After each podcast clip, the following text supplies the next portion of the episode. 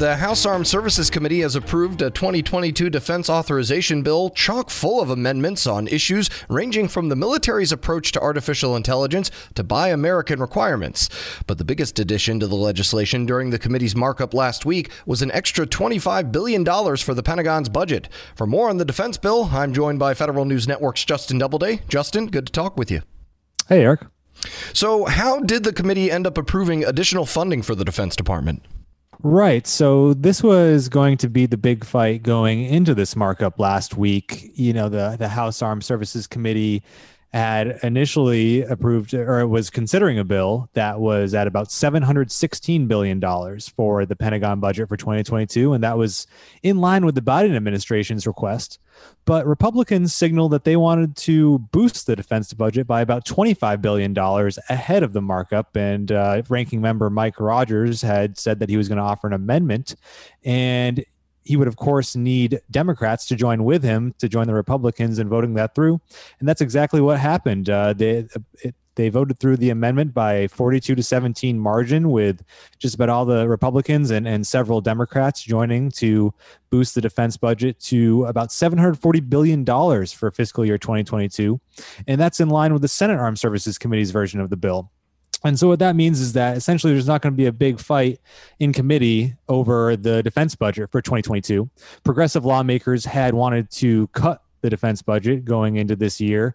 And of course, now you're getting uh, another big 5% increase. So they will likely have some problems with that number uh, going into the debate on the House floor.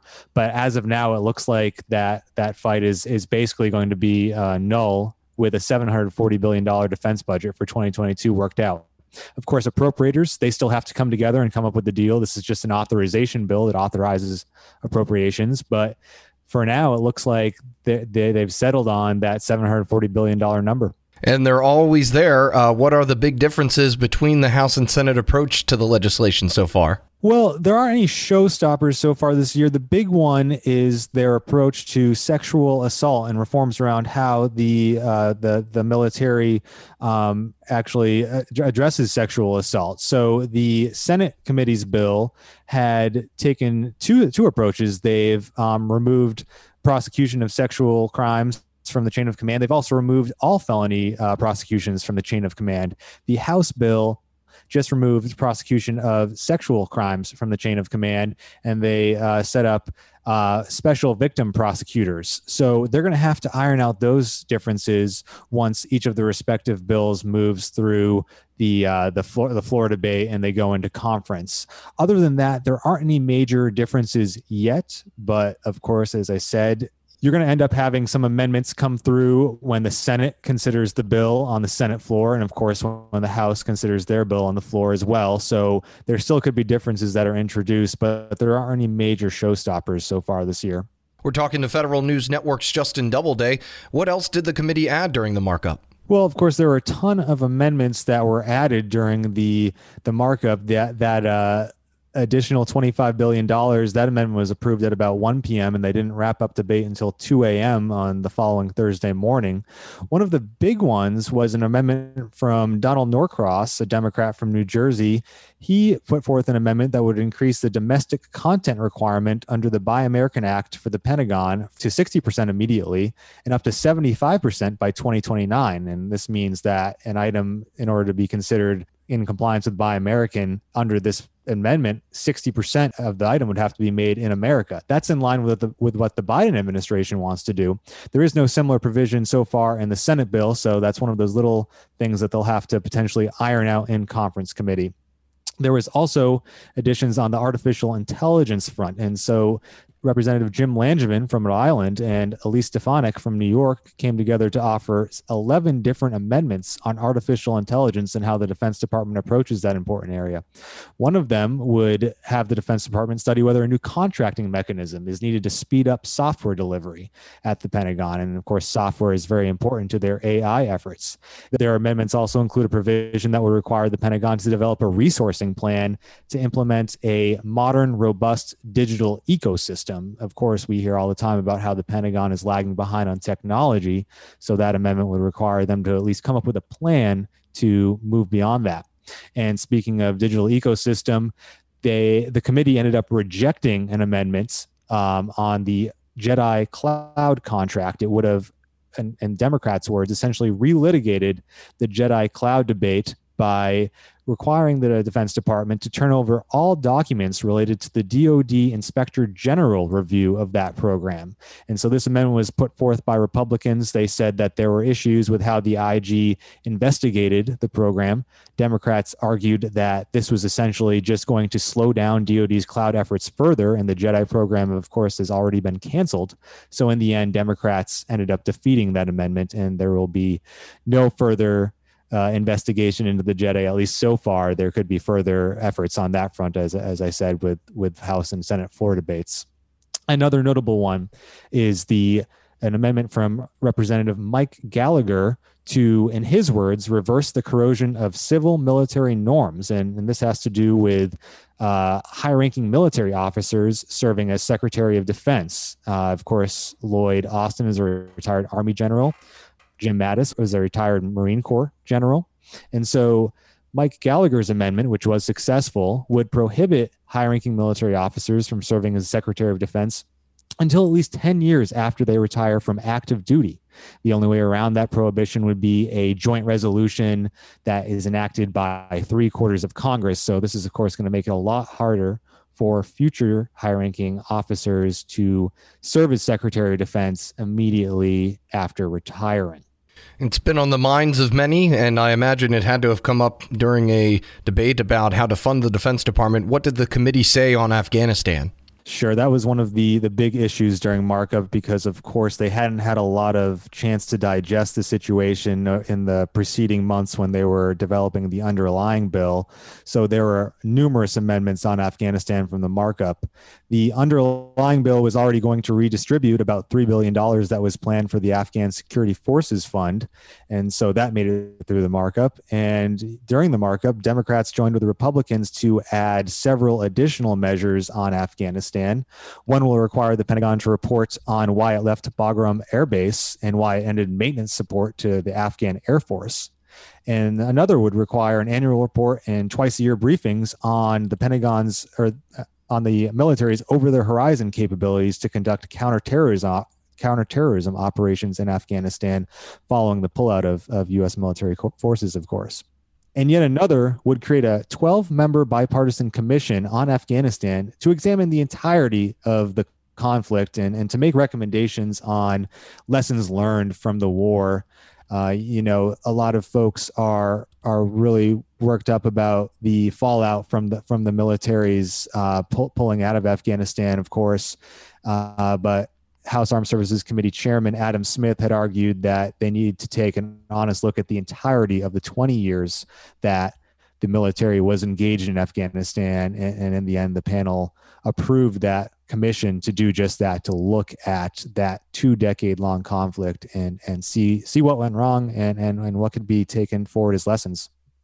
All righty. Well, we'll be sure to watch out for that. Federal News Network's Justin Doubleday, thank you so much for the insight. All right. Thank you. Hello, and welcome to the Lessons in Leadership podcast. I am your host, Shane Canfield, CEO of WEPA. Today, I'm thrilled to be joined by Vice Admiral Cutler Dawson. Cutler has had an incredible career serving our country for 35 years in the Navy, where he attained the rank of Vice Admiral. And during his service, he had numerous assignments afloat and ashore, including Commander, Second Fleet, Striking Fleet Atlantic, and in Washington at the Pentagon and on Capitol Hill, where he was the Navy's Chief of Legislative Affairs. Immediately following his retirement from active duty in 2004, he became the president and CEO of Navy Federal Credit Union, the world's largest credit union, where he served for 14 years. Under his leadership, Navy Federal grew from 2 million to 8 million members. Phenomenal. Cutler, welcome and thanks for joining me. Thank you, Shane. You've had a fascinating career across both military and the private sector. Can you tell us a little bit more about your background and your professional journey? Well, I started out at the Naval Academy where I graduated in 1970, and then, as you mentioned, spent 35 years in the Navy um, with uh, six actual actual uh, afloat commands. Uh, the first one was when I was 27 years old. Uh, I didn't know enough to be scared of anything, and it was uh, probably one of the highlights of my career. Um, and then after I retired after 35 years, I went to uh, work at Navy Federal Credit Union as the CEO, where I spent my next 14 years. Um, I'm I'm currently retired and enjoying life, and um, it's been a great run for me. How would you describe your leadership style, and how's that developed over the years? My style has been quite con- consistent. Um, I believe, and I've learned this in the Navy, that you have to go to the deck plates uh, to see what is going on, and you have to learn what your people do and how they do it, so you can help them to be better at it and more efficient and more productive. Um, it's um, something that you need to do all the time. Um, I remember I used to tell folks that um, you don't want to retreat to your cabin. And what I mean by that is um, the longer you're in a position, the less you think you have to get out and about. But that should be the opposite. You should get out and about more because people change, situations change, and you've got to figure out a way to get to them and find out what they're doing and where what you can do to help them. Uh, I we'll talk a little bit more about your book, but I read it um, from Sea to the C suite. Fantastic read. You talk about the deck plates in that um, as well. I would encourage everyone to get a copy of this and read some more detail about going to the deck plates. Cutler, who was the most impactful leader in your life, and what quality did you admire about them? I had numerous while I was in the Navy, but uh, the quality that that I enjoyed the most was the leaders that got to know me as an individual and that they cared about me and I could tell that they cared about me and they were not only my leaders but they were my mentors and um, I remember um, one particular one Bill Schiffer when I had my first assignment at the Pentagon um, I would go in to see him with my problem of the day and I knew that he had numerous problems of his own, but he would stop and he would focus on me and he would make me feel like I was the most important person in his world. Um, and I, I tried to do that um, throughout my career. But really, it's about caring for your people. Cutler, in reading your book, there was a quote you used that you used to inspire those people that work for you. And it really got my attention. And it was it was you are the captain of your own ship. I wonder if you can talk a little bit about what that means and how it was useful to you and the leaders you were developing. Uh, absolutely. Um, what I mean by captain of your own ship, when you are the captain of a ship, sometimes you're in the middle of the ocean and you don't have anybody to turn to to make decisions. You don't have anybody to turn to ask, what should I do now? You have to be the captain of that ship. And I, I translated that um, into, let's say, Navy Federal's organization, where I would tell branch managers that I said, You are the captain of the ships of Navy Federal. You're the ones that are facing the, the members or customers, as others call them, every day. And you have to make decisions without a lot of guidance in some cases and without a lot of time. So be the captain of your own ship. Step up, uh, make decisions, uh, do what you think is right, and you never can go wrong. I think that is so important. And you have to give your people a little bit of latitude to take some risk as well, because there is risk for them in doing that and risk to your organization. That's right. And, and I mentioned that I, took command of my first ship uh, with five years in the Navy, and I was 27 years old. Well, my boss had 32 years in the Navy, and um, his his guidance to me when I first met him was, Cutler, you do the right thing, and I'll back you up all the way. What a wonderful way to to spend an assignment with uh, with backup and and guidance like that. What what great great advice. Uh, it's clear leadership is a topic you're passionate about. You wrote the book we mentioned before, um, from Sea to C suite. Can you tell us a little bit about that project? Yes, when I was at Navy Federal, I would tell sea stories uh, as parables to get my point across. And um, folks would tell me, Cutler, we like your stories. It gives us a picture of what you're trying to tell us. Now, what else are they going to say? They work for me, but uh, uh, I took it as a compliment, and it was. And my wife encouraged me to write a book, and I needed a co author to help me. And I found a lady named Taylor Kiland who was the perfect, perfect co author.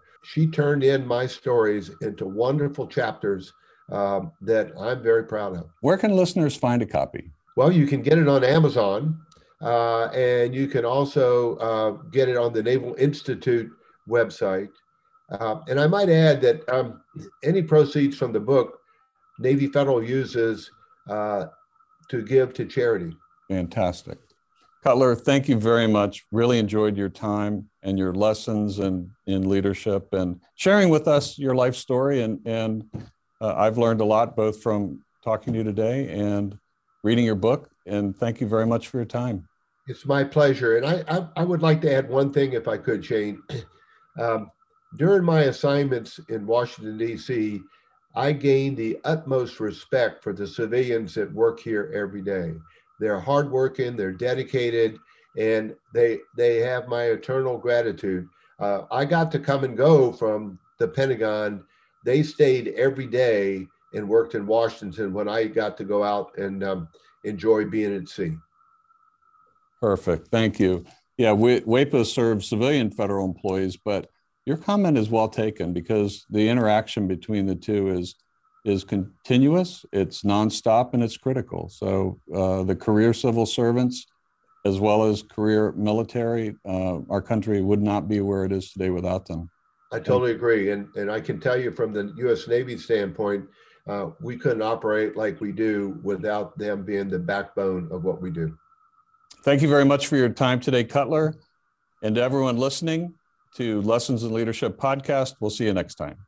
Grab a 30-day free trial of Live by Live Plus, and you'll get unlimited skips, commercial-free music, and all of the podcasts and live streaming events you can handle. Visit livexlive.com slash podcast one to learn more and start your free trial.